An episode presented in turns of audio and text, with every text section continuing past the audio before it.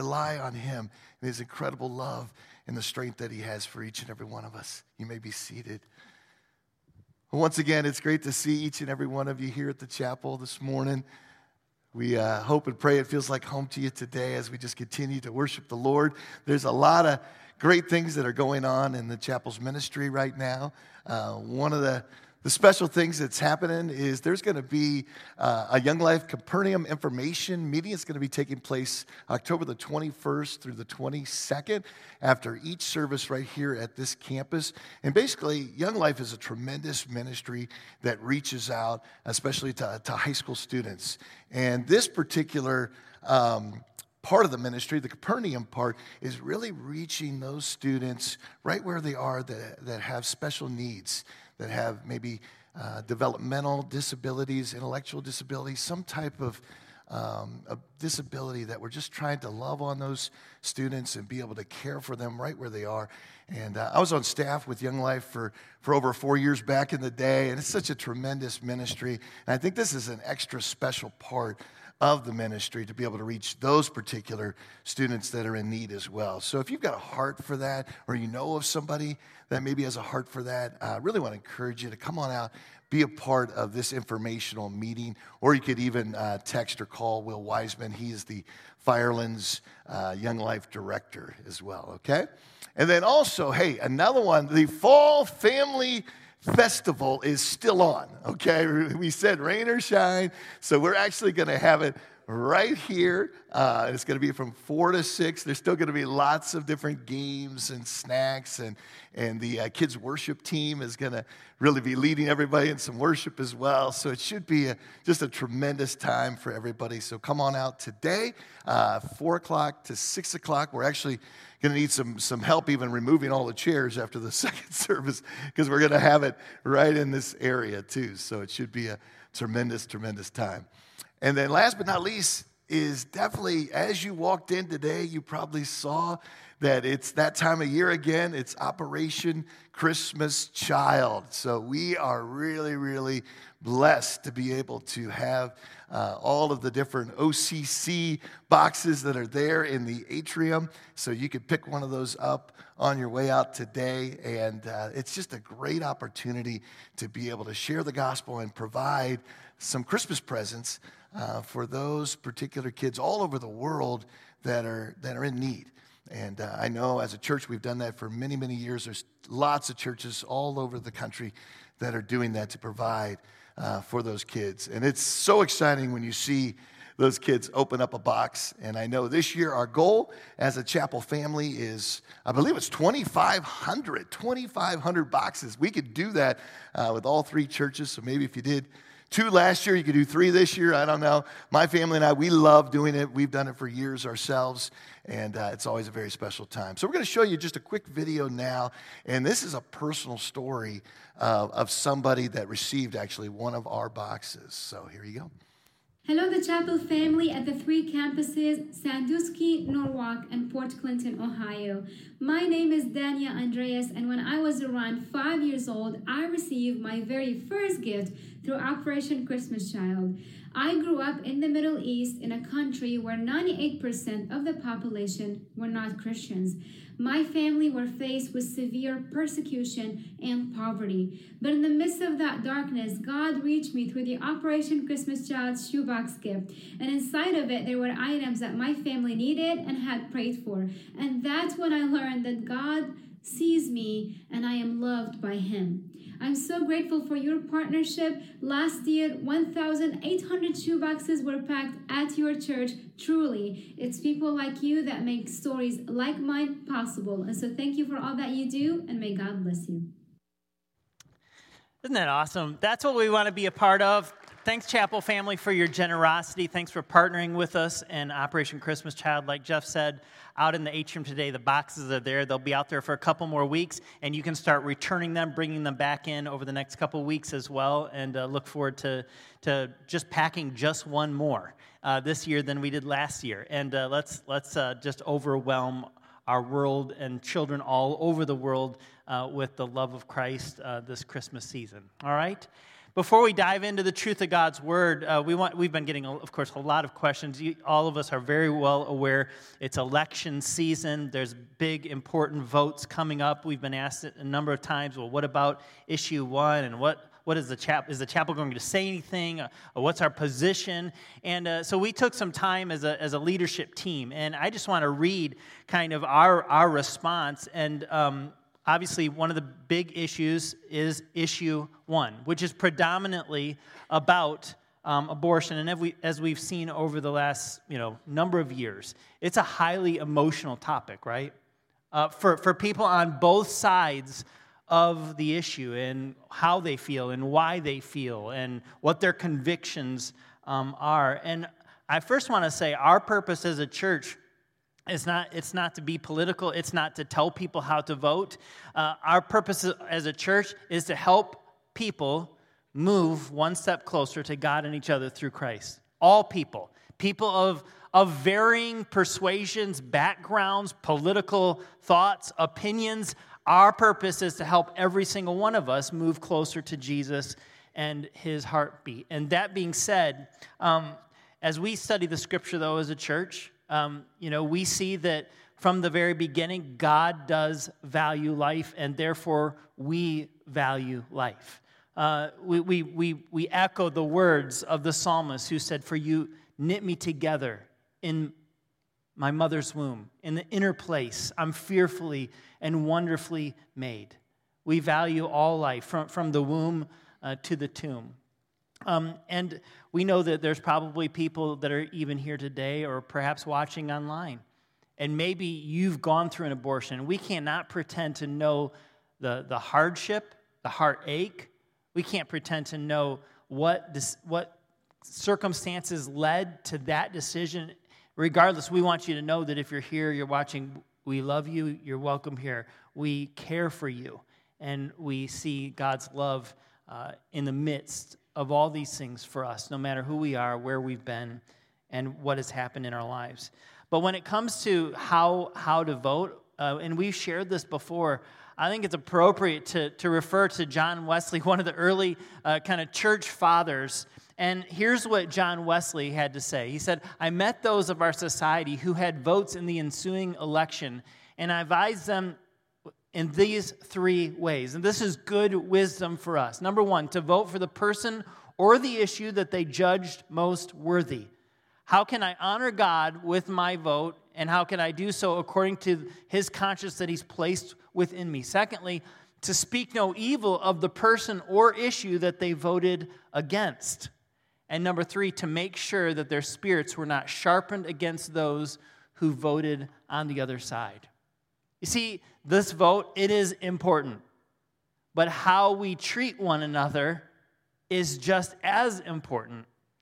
And at the end of the day, where we rest is not in politics, it's not in a vote, it's not even in an outcome. Where we rest is in the sovereignty of God, that Jesus is still on the throne, that he will be on the throne and fully in charge of all things the day after the election and the vote, just as he is today. And so we want to encourage you yes, vote. Do what you feel like honors Jesus. But secondly, let's, let's make sure that our trust is not just in the government or in a vote, that our trust is in Jesus as Savior and as Lord. All right? Are you with us in that? Thank you so much for, for caring, and thank you for being, being a part. Um, we we uh, want to continue this weekend in our series in the wisdom literature of the Bible. And so, for the last few weeks, we've been camped out and looking at what are often known as the seven deadly sins out of the book of Proverbs. And boy, what a fun ride it's been, right? The last few weeks. I mean, we've talked about pride, anger, envy. And today I get to talk about gluttony. I must have drawn the short straw, right? No wonder Pastor Eric isn't here. Well, actually, Actually, he's preaching over at our Port Clinton campus today. So uh, we want to talk about gluttony, and, and we may we may have some thoughts, some ideas, but we need to first answer the question what is gluttony, right? What is gluttony? Merriam Webster helps us here, defines gluttony as in, probably in a way that many of us also might. It's the excess in eating or drinking. At the end of the day, gluttony really is all about the excess. And it's not just about eating or drinking.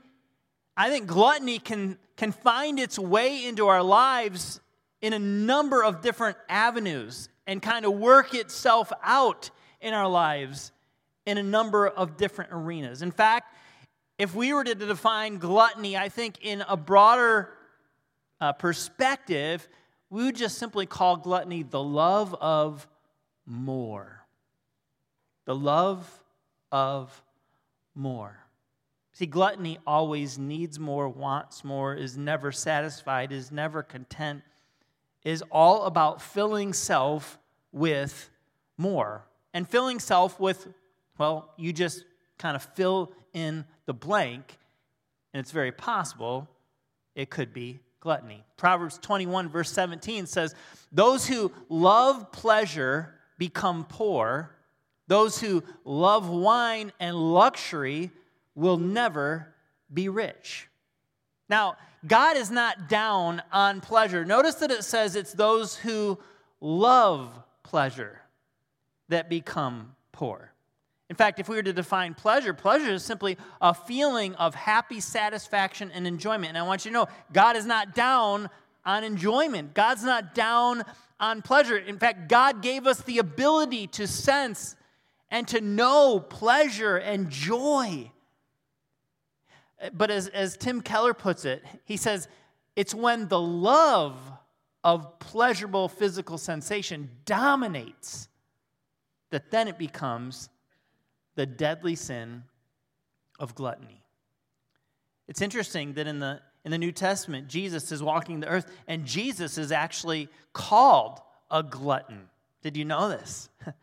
yeah, in uh, Matthew chapter 11, verse 19, it says, The Son of Man, on the other hand, feasts and drinks, and you all say he's a glutton and a drunkard, and a friend of tax collectors and other sinners. But he goes on to say, but wisdom is shown to be right by its results. What are the results of what Jesus ate and drank? He wasn't living a, a, a, gluttonous lifestyle. And the religious leaders of the day, they were attacking him because they were uh, concerned, they were overwhelmed, they were fearful of Jesus and his power and his prestige and his character and his words and his teaching. And so anything that they could do to point fingers but, but Jesus didn't live as a glutton. Jesus loved the glutton and reached out to and shared life and brought hope and freedom to the glutton. Proverbs 21 20 says, The wise store up choice food and olive oil, but fools gulp theirs down. Notice that the, the writer of Proverbs here, he's saying there's nothing wrong with storing up and storing up even choice food or, or expensive olive oil or fill in the blank. Again, God's not down on stuff or things that can bring enjoyment. But he says it's the fool, though, that just gulps it down, like wastes it, just takes it in so ravishly and quickly that they can't even fully enjoy it because there's just this longing for more.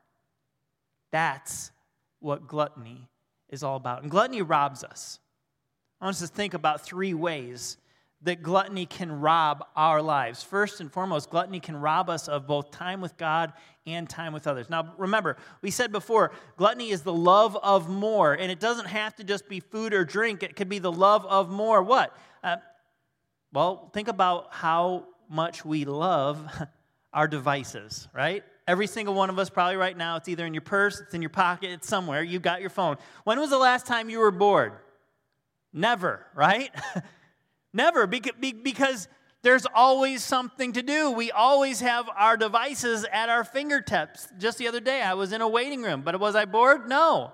I had plenty to do. I had plenty to scan. I had plenty to watch. I had plenty to view. And the, the danger, again, not down on technology. In fact, technology is a gift.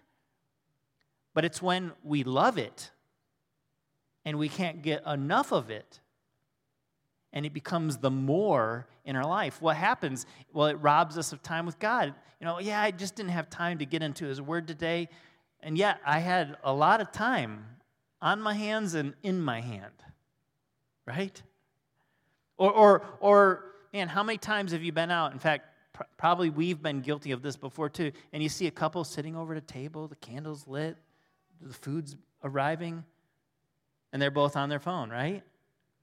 And, and we're robbing ourselves sometimes of relationship because really of a gluttonous behavior with our devices and technology. Or secondly, gluttony can rob us of our health. And so when, it, when we do kind of come back to that, the theme of food and drink, think about the number one killers in our country today. Cancer, heart disease, diabetes, and certainly some of these can have genetic uh, kind of uh, backgrounds. And, and there's, there's sometimes there's not a lot that we can do to completely change or prevent things. And yet for many people and for uh, our world today that we live in, if we were to watch more of what we do take in, right, and the amounts that we take in, it might radically change even the death rate when it comes to these three main categories.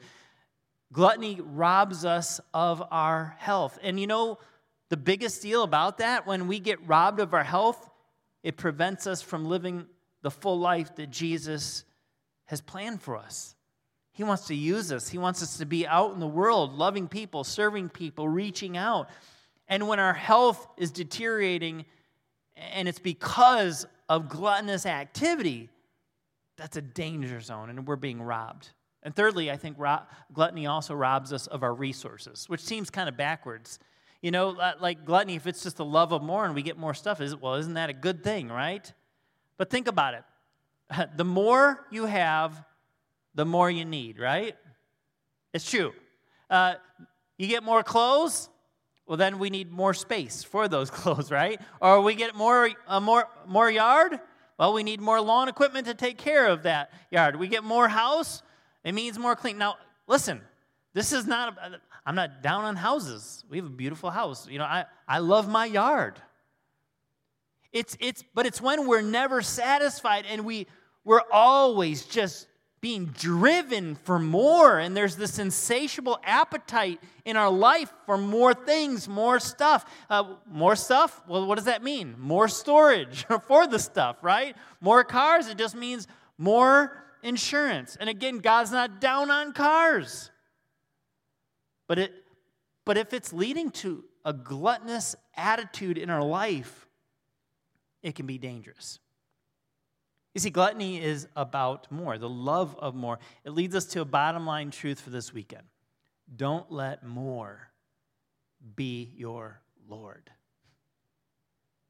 You know, it's, it's easy to say, I believe in God, or I believe in Jesus, or Jesus is my Lord. But we really have to wrestle with well, what is my Lord? What is the master of my life? What is it I, that I give myself to? What is it I think about the most? What really is my Lord? And for many people, more becomes the Lord. And it leads to gluttony in a myriad of categories in our life. Let's go back to Proverbs chapter 21, verse 17. We looked at this before. It says, Those who love pleasure, remember, it's not pleasure that's the enemy, it's the love of pleasure. It says, the love, those who love pleasure will what? Become poor. Like, will become bankrupt. And this isn't just, just about poverty in, say, finances because we just bought too much stuff. This could be poverty of spirit. This could be poverty of character. This could be poverty of relationships because gluttony in these different avenues will rob us of relationship, rob us of our character because of what we're always giving ourselves to. And those who love wine and luxury, he says, will never be rich. The things that oftentimes we're chasing after we'll never have fully or be able to enjoy because more has become our Lord. And it can lead to, gluttony can lead to a whole host of addictions. In Proverbs chapter uh, 23, kind of this whole section talks about the, the power of addiction in our life. And, and we care about this. Like, we want to be people that can be honest and real and authentic. And there's probably people in the room that you're wrestling with an addiction right now in your life. And it might have started out as kind of a, this gluttonous uh, need, desire for more, more pleasure, or more escape. or, or more of that certain feeling. And it, it can lead us down a road where we, where we become trapped. Uh, Proverbs 23, verses 29 to 35 says, Who has anguish? Who has sorrow? Who's always fighting? Who's always complaining? Who has unnecessary bruises? Who has bloodshot eyes? It's the one who spends long hours in the taverns trying out new drinks. He says, Don't gaze at the wine, seeing how red it is, how it sparkles in the cup, how smoothly it goes down, for in the end it bites like a poisonous snake, it stings like a viper. He says, You will see hallucinations. You'll say crazy things. You'll stagger like a sailor tossed at sea, clinging to a swaying mast. And you will say, They hit me, but I didn't feel it. I didn't even know it when they beat me up. And then the, pro- the proverb writer finishes this way He says, When will I wake up so I can look for just another drink?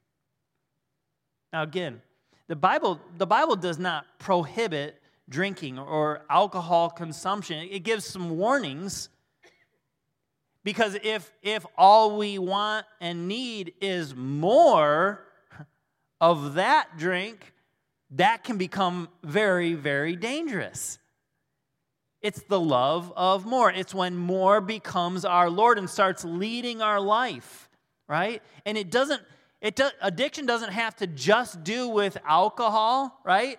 It might not be just waking up and longing for another drink, it might be another dose, it might just be another bet, it might just be another dessert. It might be another hour online. It might be another episode of that show. It might be another hour at work away from home. It might be another purchase. Don't let more be your Lord. So, so why is it that we we can fall into gluttony. I think there could, could be a number of reasons. Maybe it's, maybe it's rooted in fear. Like, I don't know what I would do, though, without that thing that I often go to. Um, maybe it's fear that, well, will God really be enough? Will Jesus really satisfy? And I fear, and and, and am struggling to trust God with this area of my life. Or maybe it's control. Like I just I don't want anybody telling me what I can't do. I don't have a problem. Or or if I do, I'll change it when I want to. Or or maybe it's it's just comfort. Like I don't know how I would live if I just gave up that. Whatever the that is whether the that is shopping, whether the that is gambling, whether the that is drinking, whether the that is sex, whatever it would be. Or maybe, maybe we fall into gluttony because of disbelief. Like, I don't, I don't know if God will help me with that thing, or I don't know if God will be enough and I'm not willing to trust him with this thing. Don't let more be your Lord. So what's the alternative? How, do we how do we overcome this desire for more? Jesus uh, says the, these words in the infamous Sermon on the Mount. He says, Seek the kingdom of God above all else live righteously, and He will give you everything that you need. Like, if you want to live a life with everything that you need, not, not everything that you want, I mean, let's be clear. Uh, Jesus is not just a genie in the bottle that, that, that, you know, we come into relationship with and, you know, we say a few prayers and, man, he just douses us with everything that we want. No, in fact, sometimes Following Jesus means giving up some of the things that we want or wanted, but what we discover when we seek first His kingdom is that it starts to change our wants. It changes our desires. And we find in Christ truly everything that we really, really need. And so Jesus said, if you'll just seek first my kingdom, like Go after me and what's important to me loving God, loving people, serving others. Seek, seek first my kingdom. And first, like this is number one. It's this is what is Lord and Master in our life. It's Jesus and doing whatever it is that He calls us towards. And He says, then you will have everything that you need. You'll we'll, we'll be deeply satisfied and content because we will find that Jesus is enough. And so I want to close with a few next step questions. The first one is this What kingdom am I seeking? What kingdom am I really seeking? Am I, am I seeking the kingdom of God first in my life? Or am I seeking the kingdom of me? Or the kingdom of, of more? I mean, it's so easy to fall into this trap, especially in our world and our culture. And I mean, we, we talked about envy last week. We're going to talk about greed in a couple weeks. You see how all these things are just kind of weaved together, and then it's it's just totally pushed on us by the culture within which we live. So, what kingdom am I really seeking after? Second question, or second step, is pray. And you're like, Todd, hello, yes, we get it. Yeah, I know we need to pray. But sometimes I think when we're in a battle with something in our life, I know I've done this before. So my battle is, well, God, I, I keep falling into this. Or so, God, please just take it away, right? Take it away. That's what we pray oftentimes. And God sometimes doesn't answer the take it away prayer. Perhaps a better way to pray about whatever the vice is in our life is Lord, help me to apply the gospel to this area of my life. And what is the gospel? The gospel is one that God loves us. God loves you. God loves me. God loves the glutton. God loves the addict. God loves the liar. Whatever the issue is, the vice is in my life, the gospel says God still deeply loves you. So much so that he would send his own son Jesus to die and take the penalty for our vice. When Jesus died on the cross, he died for the sin of gluttony in your life or in my life. This is what the gospel says. And the gospel says that because Jesus went to the cross and died in my place for my sins and for yours, that forgiveness and freedom is possible.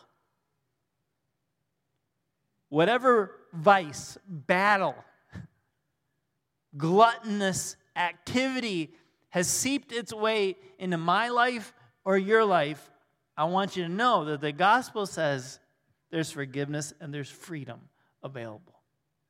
This is what the gospel says. So, Lord, pray, Lord, help me to apply your truth and the gospel of your good news, your good news of hope and forgiveness to my life and to this particular issue. And third, third, thirdly, just take some chair time. And I know, you know, it's like always the answer just pray and read the Bible. But man, our devices and our gluttonous activity sometimes with our devices is robbing us of some much needed time with Jesus in His Word. And His Word is, is what, what centers us, it, it's the foundation that we build our life upon. It's what, it's what reshapes our thinking so that when I think that I just always need more of that, Jesus' Word can show me otherwise. Take some chair time, some time in God's Word. And then finally, what if we asked other people in our life and trusted them enough to be honest with us and to say, Do you see any addictions or any signs of addiction in my life? And, and we're not just talking about drugs or alcohol or food, any form of addiction. And what, what would happen? You know, the opposite of gluttony is self control. And I know for most of us in the room, like we feel this kind of ongoing war between whatever the thing is and then self control, right? what would happen if, because we were so centered on Jesus, seeking his kingdom in our life, so close to Jesus and walking in his spirit that, as the Bible itself says, the fruit of the Spirit is love, joy, peace, patience, kindness, so on and so forth. And what's the last one that they say? Self control. What if self control wasn't so much of a battle, but instead was the fruit of our just daily walk with Jesus? And how it would free us from some of the vices that are robbing us of the life that God has for us. I want, to, want us to close today. And I just like to ask you to just take a moment. You can look at the words on the screen, but let me just read this prayer um, based on a Tim Keller prayer in his Proverbs devotional. And uh, let me read it over us as we close our time together. Lord, so many things are neither bad nor good, but to be used with discretion. It is wisdom to know what they are and how to use them wisely. Failure to discern has ruined many lives, so protect me and my loved ones from foolishness in regard to food and drink or whatever it might be. And keep me, keep us from making more our Lord. God, thank you for your love and your grace. Would you help us to seek first your kingdom? instead of seeking the kingdom of more. In Jesus' name, amen. Have a great rest of your weekend, guys.